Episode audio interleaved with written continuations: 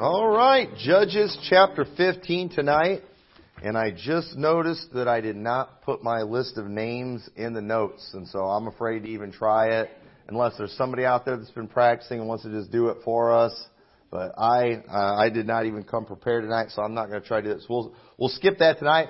That's okay. We're not learning any new judges. We are still on Samson. And if you remember last week, just a little bit of review, uh, that we need to go over before we jump into chapter 15.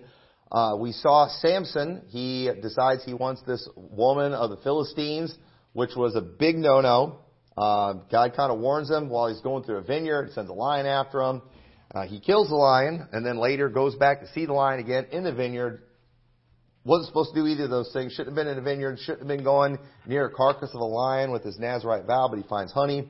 Doesn't tell his parents about it. He goes, takes the woman at Timnath, plays a stupid game, and he wins a stupid prize and kills uh, 30 men. And so obviously, after he kills these 30 men, you know, he has to leave Timnath, and he leaves his wife behind. And we saw that her father ended up giving her to another man, gave it to Samson's companion that he had. And so all these terrible things that are happening in this story is happening because God is stirring things up so Samson will defeat the Philistines. We are watching how God is moving, you could say, two groups against each other because God wants this fight. The Israelites were supposed to get rid of the Philistines, and they were not being obedient to God. They had not been obedient to God. And um, God is specifically wanting Samson to do this. Now, I want everybody to keep this in mind as we go through this, uh, go through this story. Understand the Philistines are really bad people who have no business in Israel. Okay? And God wants to get rid of them. But that doesn't necessarily mean that all of Samson's actions that we're seeing are necessarily um, upright, just. The way he goes about these things is pretty bad. But at the end of the day, it, we see what God's doing is God is dealing with the Philistines, but God's also dealing with Samson too. So I don't want any, I don't want anybody as we go through here and kind of look at some principles, I don't want anybody to think of like the Philistines as like just innocent victims or anything like that. That's not the case at all.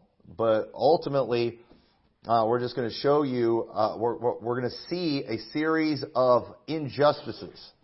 Injustices done by the Philistines to Samson, injustice done by Samson to the Philistines, and we're going to just see it keep escalating and get worse and worse.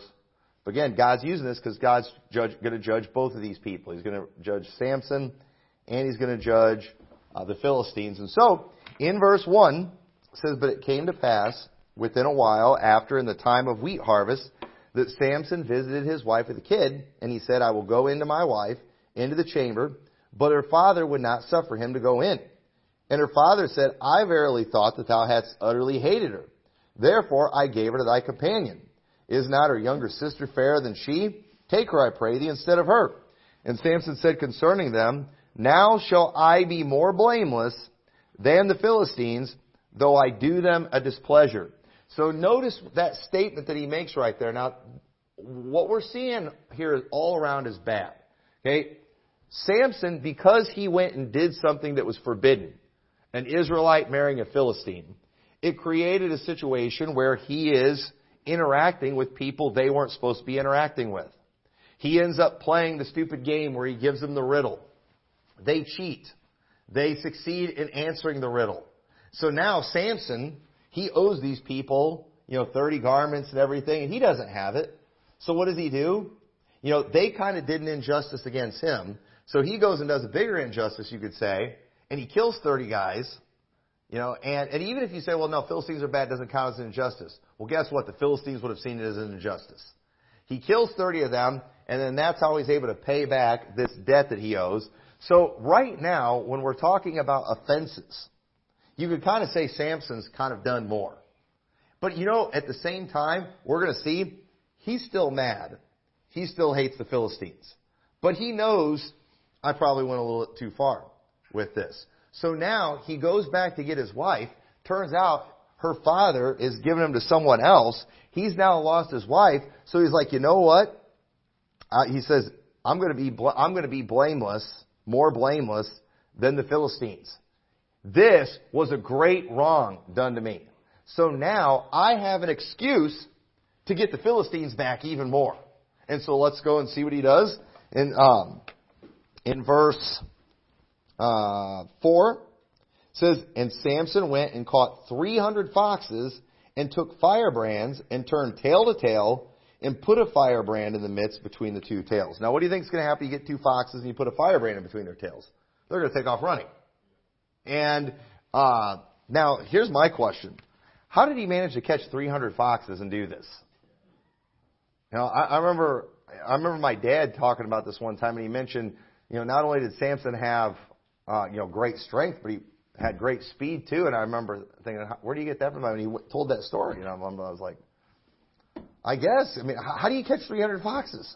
I don't know how you do it, but he did it, and is and somehow able to round them all up where he's able to do all this. I don't know how he pulled this off. The Bible does not tell us, but either way, it's it's pretty impressive. And he's doing this to burn their fields, which is going to be a really big deal. And so things are just things are just escalating in the story, and this often happens when there's conflicts with people. So you we might you might feel a lot of anger, hatred, or bitterness while at the same time realizing, you know, these people probably don't deserve to die or suffer abuse, you know, but, or whatever it is we're thinking about doing to them. Okay? And, and I know nobody in here ever plots on how you can get vengeance on people and in your mind and, you know, what you would do. I joke about egging houses all the time. Uh, never done it. Okay? Still never done it. Uh, I talk about egging houses so much because that's probably one of the things I would do uh, to get vengeance. I, but you know, it doesn't really hurt anybody, and it is just a very insulting thing and makes people feel unwelcome. And we won't mention the specific houses I usually talk about egging, but at the same time, um, you know, you, you think about doing stuff like that. Most of us wouldn't really do it. But at the same time, you know, and even in situations where it's not just, you know, there's been people before, you probably wanted to punch them in the nose, but you knew it wouldn't be just to punch them in the nose. So the thing is, when that happens, and you, and we were, you were like this when you were a kid in school too, those people that you hated, those people that you always had these conflicts with, you almost wanted them to do something to give you an excuse. Anybody ever felt that way before? And that's what's going on with Samson right now. He's got so much hatred in his heart for the Philistines, he's wanting them to do something so he can go and do even more because you know what? He wasn't satisfied after he killed the 30 men. He still wasn't satisfied. He's wanting to do more. And this is what happens, uh, you know, when somebody messes up, you know, in, in the person who has offended's heart. They're just waiting so they can just justify going, as we say, all scorched earth on them. And you can kind of say Samson's going scorched earth on these people here, and he's scorching their fields. So, um, you know, this, this, I don't, where does that term scorched earth even come from? I, I don't, I, I don't, I think it originates from a movie or something, but um, clearly, that thinking has always been around, even with Samson. But if anybody knows the scorched earth reference, where that comes from, I'd be interested to know, because I use that term all the time too. And while I don't really know what that means, we all know what that means, don't we? And uh, and and I mention that too because we're going to look at something else here in a little bit. Shows there's always been expressions like that, you know, that when it comes to certain things like this. And so anyway, uh, it says in verse 5, and when he had set the brands on fire, he set, he let them go into the standing corn of the Philistines and burn up both the shocks and also the standing corn with the vineyards and the olives. And this is a really big deal, especially back then, because stuff like this could potentially cause starvation. I mean, you know, back in the day, it, you know, starvation would often happen if there were famines, if there were it was some kind of crop failure. It was a really big deal. So Samson doing something like this, this was a major act of war that you could say that this one guy has done against the Philistines. And so this obviously is going to escalate the situation. The Philistines aren't going to look and say, well, you know, his wife was given away to someone else. You know, let's just let it go now. Let's, we're all even. No, that's, that's not the way things go. Okay? Once, once people start hating on each other, they don't get, ever get to a point where they're even. That, that never happens. It always escalates. And so in verse 6, Then the Philistines said, Who hath done this? And they answered Samson, the son-in-law of the Timnite, because he hath taken his wife and given her to his companion. And the Philistines came up and burnt her and her father with fire. now, not 100% sure if they did this to punish Samson or if they did it to punish Samson's father-in-law because, hey, because of what you did, we just lost all our crops and everything. But they could have done it too, wanting to get at Samson. The Bible doesn't tell us, but either way, things are escalating. Things are getting worse. And so verse 7, and, and Samson said to them, Though ye have done this, yet will I be avenged of you, and after that I will cease. So now Samson's got to do something again. See how just everything goes back and forth? It just never ends. But then too, you notice how it says too, and once I get this vengeance, I'll be done. You know, that, that's all it's going to take. I'm just going to do this one thing, and then I'm going to cease. Now the Bible doesn't tell us how many men did this act of burning uh, or killing Samson's uh, wife and father-in-law, but Samson decided he would kill them, and he would be satisfied. Well, verse 8, and he smote them hip and thigh with a great slaughter, and he went down and dwelt in the top of the rock Etam. Now, notice that phrase, smote them hip and thigh. I don't know what that means exactly. I, I tried looking it up, but apparently that's some kind of expression. Again, you know, like he smoked them, he creamed them. You know, he that's and so apparently that's what that means. It's something along those lines, and so uh, that's how we would say today. Those guys that killed his wife and father-in-law, Samson annihilated them. Have you ever heard that term too? And technically that doesn't make sense because when you annihilate something, it ceases to exist. So, you know, but we all get the point, right? And I think that's what that hip and thigh is a reference to. Don't, don't fully understand why it's put that way. But verse 9 says, Then the Philistines went up and pitched in Judah and spread themselves in Lehi. And so understand, while Samson has now moved on, the Philistines are like, we got to respond to this. We got to do something. Things are escalating even more. And so it says, And the men of Judah said, Why are ye come up against us? And they answered, To bind Samson are we come up, to do to him as he hath done to us. What are they just trying to do? We're just trying to get justice here. Everybody's always trying to get justice, and things just keep escalating. I mean, and folks, again, I get it that the Philistines are bad and that Samson's kind of the hero of the story, but this is not how, exactly how things are supposed to be handled. You say, but God wanted Samson to defeat the Philistines, and he did. But I believe God wanted, I believe if Samson would have followed God's will and been obedient, I think what he would have done is he would have fought them in a regular war. He'd have got the armies of Israel together like they were supposed to. He would have led them in the fight. He would have led them into battle, and they would have utterly destroyed them like they did before. But all we have going on here is more of just a personal conflict. Again, God's getting the job done. God's getting the job done, but it's not ending well for Samson. So I'm not, I'm not here trying to defend the Philistines in any way. They were really bad, but I am just saying here that everything we're seeing play out, these are not good ways to respond to things. Samson's behavior here is not a good behavior, but what is happening is God is basically using a backslidden judge to deal with a wicked people. But God is also going to have to punish that backslidden judge because um, he, you know what he's doing isn't exactly right either. And so the men of Judah they come to bind him, and it says um, then th- or the, Philistines wanted to bind him. And so it says then three thousand men of Judah went to the top of the rock Etam and said to Samson, Knowest thou not that the Philistines are rulers over us? What is this that thou hast done unto us?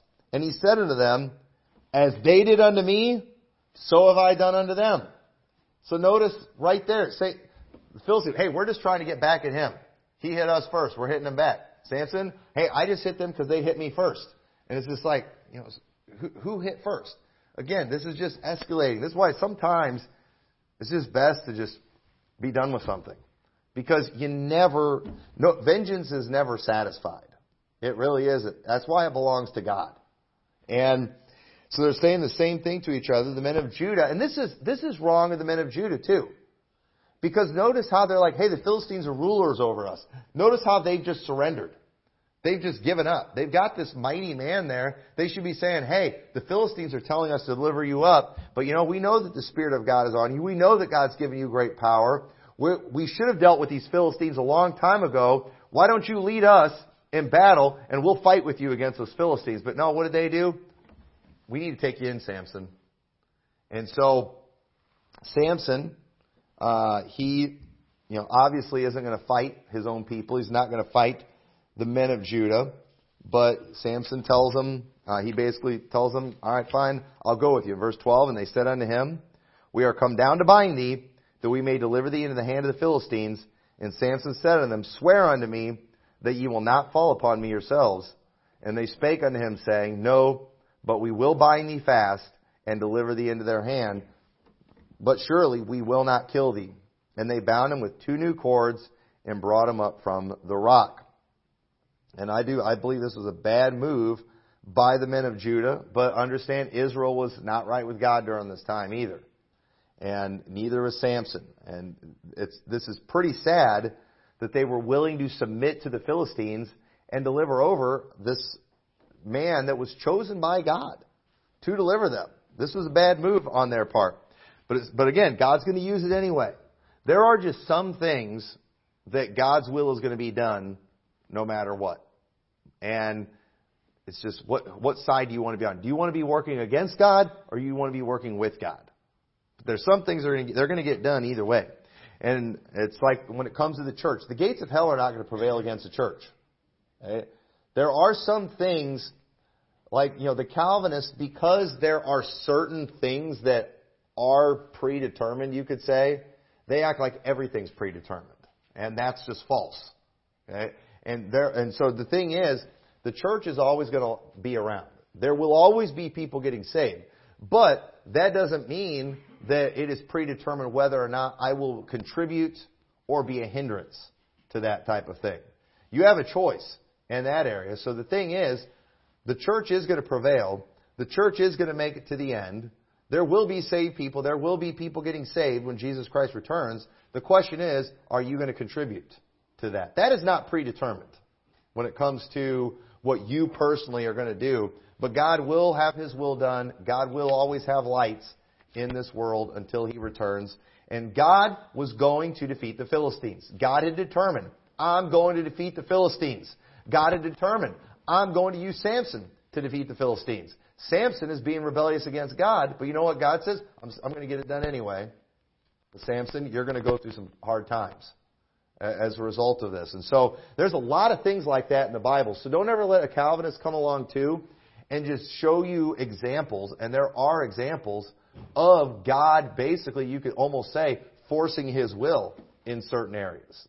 There are th- things like that where God does that, but there are also things where God's will is not being done. For example, anytime when people perish, He's not willing that any should perish, but that all should come to repentance. When people don't repent, when people don't get saved, when they reject salvation, that's God's will not being done. So, I don't want to get too sidetracked on that, but you can find examples of both things happening in the Bible. And so the Calvinists, they like to focus on where God's kind of forcing His will. Our side, we like to focus where, you know, it could go either way. But both, both things are in the Bible. So verse 14, and when he came into Lehi, the Philistines shouted against him, and the Spirit of the Lord came mightily upon him, and the cords that were upon his arms became as flax that was burnt with fire, and his bands loosed from off his hands. And he found a new jawbone of an ass, and put forth his hand, and took it, and slew a thousand men therewith. And Samson said, With the jawbone of an ass, heaps upon heaps, with the jaw of an ass have I slain a thousand men. And it came to pass, when he had made an end of speaking, that he cast away the jawbone out of his hands, and called that place Ramath Lehi. Now, first off, not only is this an amazing miracle, one guy taken out a thousand. I would like to have seen what that battle looked like. I just that that had to be something to watch. Um, yeah, I, I, I can only imagine how that took place. But this is a great victory for Israel, too.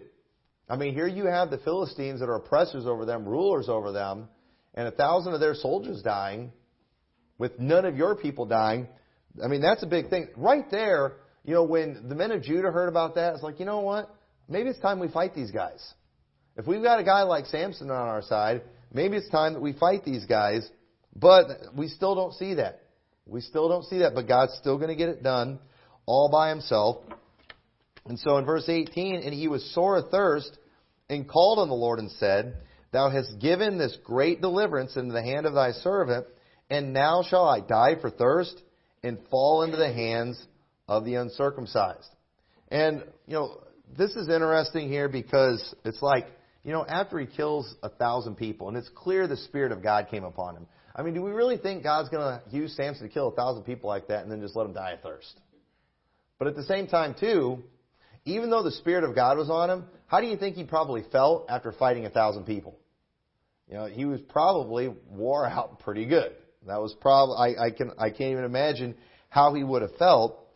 But here's something interesting that I, I really want to focus on because um, we see many things like this in the Bible. And when you see something in the Bible, when you see a miracle, when you see something that's just very unusual, there's probably a message there. There's probably, you could even say almost something prophetic in there. And notice how it says, Sam, so Samson's thirsty. He's somewhere where there's obviously nothing to drink. And says, uh, and so he's thinking he's going to die of thirst. He, can, he doesn't have any strength left, but says, but God clave an hollow place that was in the jaw, and there came water thereout. And when he had drunk, his spirit came again, and he revived. Wherefore he called the name thereof En-hakkore, which is in Lehi, unto this day. And he judged Israel in the days of the Philistines twenty years. So, with, without a doubt, there, there has to be a message in water coming from a jawbone like this. Okay, I found a lot of jawbones. I found a lot of skulls out in the woods. Uh, me and my dad, we used to go out in the woods regularly uh, during uh, certain times of the year looking for shed antlers of deer. And you know what you don't find in bone is water. I mean, especially enough to uh, quench any thirst or anything like that. But you know, it does seem like God has a habit in in the Bible of making water come from places where you wouldn't normally get water. Okay? And can anybody think of one well-known story where you got water from someplace you shouldn't get water? Yeah, the water from the rock, right? And without a doubt, the water coming from the rock is a picture of salvation. And I think too here, we're even seeing in this story, you can kind of say another, a shadow of salvation that you could say. And so, um, I want to point out a few things too, because I I think this picture you could you you, know, you could say, and maybe I'm reading a little too much into it. I don't think so. That it is kind of like a picture of the water of life or living water. Because the thing is too, you know, when you're that thirsty too, and in just a jawbone, there's not going to be that much water in there. I don't think the bone was just full of water. No, I think water started coming out to where he had it kept coming till he got everything he needed. And just like the water when it came from a rock. There was a lot more, the volume of water that would have come from that rock was far more than what a rock can hold, which is also none. Okay? So, so even, even if the rock was hollow. But God has the ability to do things like that. And in John chapter 4, verse 9, I want to point this out because I think this is interesting too. But the Bible says in John 4, 9, Then saith the woman of Samaria unto him, How is it that thou, being a Jew, askest drink of me, which am a woman of Samaria, for the Jews have no dealings with the Samaritans. And Jesus answered and said unto her, If thou knewest the gift of God, and who it is that saith to thee, Give me to drink, thou wouldst have asked of him, and he would have given thee living water. And the woman said unto him, Sir, thou hast nothing to draw with, and the well is deep. From whence then hast thou that, that living water? Art thou greater than our father Jacob, which gave us the well, and drank thereof himself, and his children, and his cattle? Jesus answered and said to her, Whosoever drinketh of this water shall thirst again, but whosoever drinketh the water that I shall give him shall never thirst, but the water that I shall give him shall be in him a well of water springing up into everlasting life. And so, how, how is this a reminder of salvation, this story where he gets water from a bone? Well, first off, you can't get water from a bone, but God can. And let me tell you, you can't get salvation on your own. You can't get your salvation from anything, but God can. Okay? God is the source of salvation. God is the one who gets salvation. The Calvinists, they are often very good and very eloquent at explaining how salvation is of the Lord. How salvation is 100% a, a work of Jesus Christ. And you know, they can say a lot of these things, they can give a lot of scriptures, and did you know that it's all true? But at the same time, that doesn't mean there's no choice. You know, they just they just jump to this conclusion, and just like you have all these people that are always having a contest of who is the most hardcore on believe only, you know, where some people say that it's heresy to teach a sinner's prayer, or it's heresy to teach you have to call on the Lord. Well, you know what? What I have to say to those people is the Calvinists have you beat because they think it's work salvation to even tell somebody that you have to believe, as if you do it. There's always you can always take it a little farther, you know, if you want. You know, so the Calvinists they probably take it the farthest to where you can't even choose to believe. God just gives you that belief because salvation is of the Lord. Yeah, salvation is of the Lord, but that doesn't mean you don't have to believe. it doesn't mean you don't have a choice. And salvation is something that uh, it does. It only comes from God. It does not come from any work you do. But finding water from a bone, finding water from a rock, it does. It sends a clear message that God is the source. When you see the story of Moses smiting the rock and water coming from the rock, is there any doubt that God is the source of that? That God is doing a miracle in that situation? Nobody, nobody that was in Israel during that time was going to look at that rock and think, wow, that was some rock. Nobody's going to think that. As that water comes from that rock, they're going to look at that and say, wow, you know what? God is taking care of us. God is providing, God is providing for us. God is the one that is giving us life, that is sustaining our life right now. And folks, that's what you ought to see when you see salvation. When, when a person gets saved, when a person, when, for a person to believe on Christ, they've got to realize that, hey, my only hope of salvation, it does, it comes from God. It doesn't come from anything that I do. When a person looks at the story of the death, burial, and resurrection of Christ, they ought to look at that and they ought to say, wow, look what God did for me. That's what they should look at. And that's what we should see in the story. And in, these stories, in this story with Samson, it is very clear that God is providing the water here, that God is taking care of him. Samson is crying out to God, thinking he's going to die of thirst, he has no way to get to any water, but what happens? God provides that water for him and it gives him, it gives him life. And the story of the woman at the well. You know, she, Jesus asked her for a drink of water. She's shocked that he's even talking to someone who is of Samaria. And Jesus said, if you knew who was talking to you, you would ask of him living water. And, and so this is important too because living water is, it, um, we got that's not just a salvation thing. But living water is water that is uh, it's like a spring. It's water that continues to come. Not just like you know, in in a well, a lot of times, a lot of times wells dry up. That's a very common thing. The woman at the well, she is drawing water from that well, and wells do. Wells sometimes dry up, but when you have a source of living water, as they like to call it, that's where you just ha- continually have water coming from there. And if and back in those days, we don't think about this stuff because we have plumbing, we have water towers, you know, we have all these things today. But understand, back in that day, back in these deserts, when they would find a place that had living water, that had like this endless supply, not just like a river. Sometimes rivers dry up too, but when you have these uh, when you have these uh, springs of water, that is a ref- that that's called living water, and those were the best because if you found a spot that had living water, you knew there will always be a supply here. There will always be something here. And I think that's why God uses living water as an illustration for salvation. Because sal- when we get salvation, it's not like going to a well. It's not even like going to a river or going to a stream, but it's like, it's like having a source of living water or a spring that continues to come. And notice what Jesus said in John 4:14. He said, "But whosoever drink of the of the water that I shall give him shall never thirst, but the water that I shall give him shall be in him a well of water springing up into everlasting life." So it's not like the living water. It's not just like this.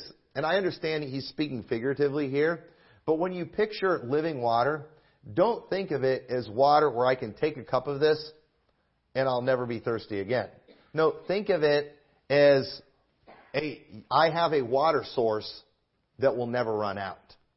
Okay, that's even better. Because at the end of the day, who wants to take a drink where they never thirst again? I personally enjoy drinking water. I like a nice cold drink. Okay, but understand the reason he's saying living water because it is. It's just an endless source. It's always there. You always have it. It's never going to run out. It's never going to go away. There was living waters that came from the Gihon Springs where they built the temple. And what's cool, you can go there today and you know, there's still water coming from there. I mean, it, that, it, it's an amazing thing. I mean, over 2,000 years after that temple was destroyed, you know what? There's still water coming from that spring. It's, it's still, it's still coming through there. I mean, it was, it was neat when we were walking through there, just thinking about the fact that, you know, water's been flowing here like this since before the time of Hezekiah, when, when they, when they built those tunnels. That's an amazing thing. And the reason God uses illustrations like that is because salvation is in fact eternal. Once you drink it, you have living water springing up in you. You have an endless source of water. You don't have to be selfish with water like that, and that's why too we can give it out, we can share it, we can spread it. That's what that's what it's all about. And so back to the story with Samson, I you know this is an unusual miracle. Okay, not just him killing a thousand people. That's a cool miracle there too. But even God just providing water from a, a jawbone. God providing uh, water, living water, a source of life from something that was dead. And understand too, what was it that provided life for us? It was the death of Christ. It was the body of Christ. His body was killed and it was offered up as a sacrifice for our sins. Isn't, and God often does that where God takes something dead and He uses it as a source of life. And without a doubt, I think this is just one more example of God just sharing a picture of salvation with us. And that, uh, that is, it's so important that we always keep those things in mind. And so, back to, uh, and so I wanted to cover that, but back to this story, and uh, obviously we're not going to uh, take the time to go into chapter 16. But notice how the chapter ends, where it mentions he judged Israel in the days of the Philistines 20 years. So basically, while the Bible does not give us a whole lot of details, we see that this after him winning this battle, it kind of changed the dynamic uh, a little bit, and so I don't know for sure if the Philistines are now kind of leaving him alone. They're backing off. There's kind of a stalemate. I don't know what's going on, but for 20 years, he's he's judging the Philistines. But all this stuff that happened, this was as a result of God is trying to stir things up. And if we can get anything from this chapter, we need to understand the importance of just not letting things escalate. We've got to learn how to just move on from things. And I don't want to preach uh, Sunday night's message, but um, on Sunday nights I've been going about just necessary qualities for successful families. At the very beginning of that, I wrote out the titles for the five different messages, kind of five key things I wanted to cover. And what I put for this fourth one that we're going to be covering this week and I mentioned this because it just applies to the message tonight too.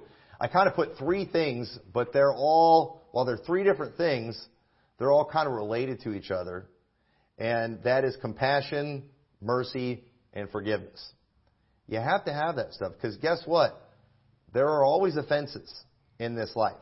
There are always things happening. And when we get into this habit of just trying to right every wrong, it just makes things worse. things just become bigger and bigger. And that, and we have Samson. I'm just doing to them what they did to me. We've got the Philistines. We're just doing to Samson what he did unto us. And at the end of the day, what we ought, what we ought to do as Christians, we ought to be able to understand that, you know what? We've received living water. We've received salvation. We receive compassion from Jesus Christ. We receive mercy. We receive forgiveness from Jesus Christ. We don't have to right every wrong. We don't have to fix, uh, you know, everything that has been done to us. We've received cleansing. We received that water of life. And so, uh, I think there's some good lessons that we can get from this story. And it is, it's, it's my opinion, it's, it's my opinion that when Samson got that water from uh, that jawbone of a donkey, I think that that bone probably acted it like a spring. I don't think he just got a little sip of water. I think I think water was flowing out of that thing probably, and like almost like water out of a hose until he got everything he needed and moved on. That's just my opinion, but I, and I, I just believe that too because I think we're seeing a picture of salvation in this story with Samson. Samson had great abilities, but he was limited, and he would have died without water, and God provided it for him. And we've got to understand our sin, our trying to make things right, even our us trying to take care of our own sins, which is what most people are doing today. They're trying to fix their own problems. Yeah, I've messed up. Yeah, I've done wrong against God. And what are they trying to do? They're trying to fix it by, you know, being a better person, repenting of their sin. I, I, it is just amazing to me how many people say the same things when you talk to them. Do you know for sure if you're going to go to heaven? I, I think that's such a good question to ask people because it reveals whether they're trusting in themselves or somebody else. And most people are not completely sure. And you know what? Mo- when and people who aren't completely sure about their salvation, you know what they always do? They always tell you, you know, just try to be a good person, just try to do better. And you know what? Our sin, it's going to leave us weak, tired, and defeated. Even though Samson killed a thousand people, he's almost acting like he was defeated at the end of this. He's like, Lord, why are you letting this happen to me? I feel like I'm just gonna, I'm just gonna die. And you know what? Everybody has to come to a point in their life where we call on God for the living water that will satisfy our soul. That's where we've got to get people to. We've got to find these people that are out there that are defeated, that are tired, that aren't getting any victory, that have no assurance, and we need to show them that the only way is you've got to drink the, that water of life. And you can't just keep trying. I think too, in the story of the woman at the well, um, imagine, and we, we have a tough time picturing these things because we're, we have all our technology and everything. I mean, literally all we have to do to get water, just turn a faucet. You know, and, and that's not even good enough. You know, it's too hard for us. You know, that water's not clean enough for us. You know, we just go buy pre-bottled water all ready to, all ready to go. And I mean, it, it, every, everything's so easy for us. But imagine if you had to go to a well all the time. Ima- imagine just doing that work. And you know, you could say people who are trying to work for their salvation, obviously, um, you know, it's not, you know, none of the illustrations are perfect illustrations, but it is just, that's kind of what they're doing when they're going to a well every day, drawing their own water. They're doing all that work for that water, and what they need is just living water. They need that constant source.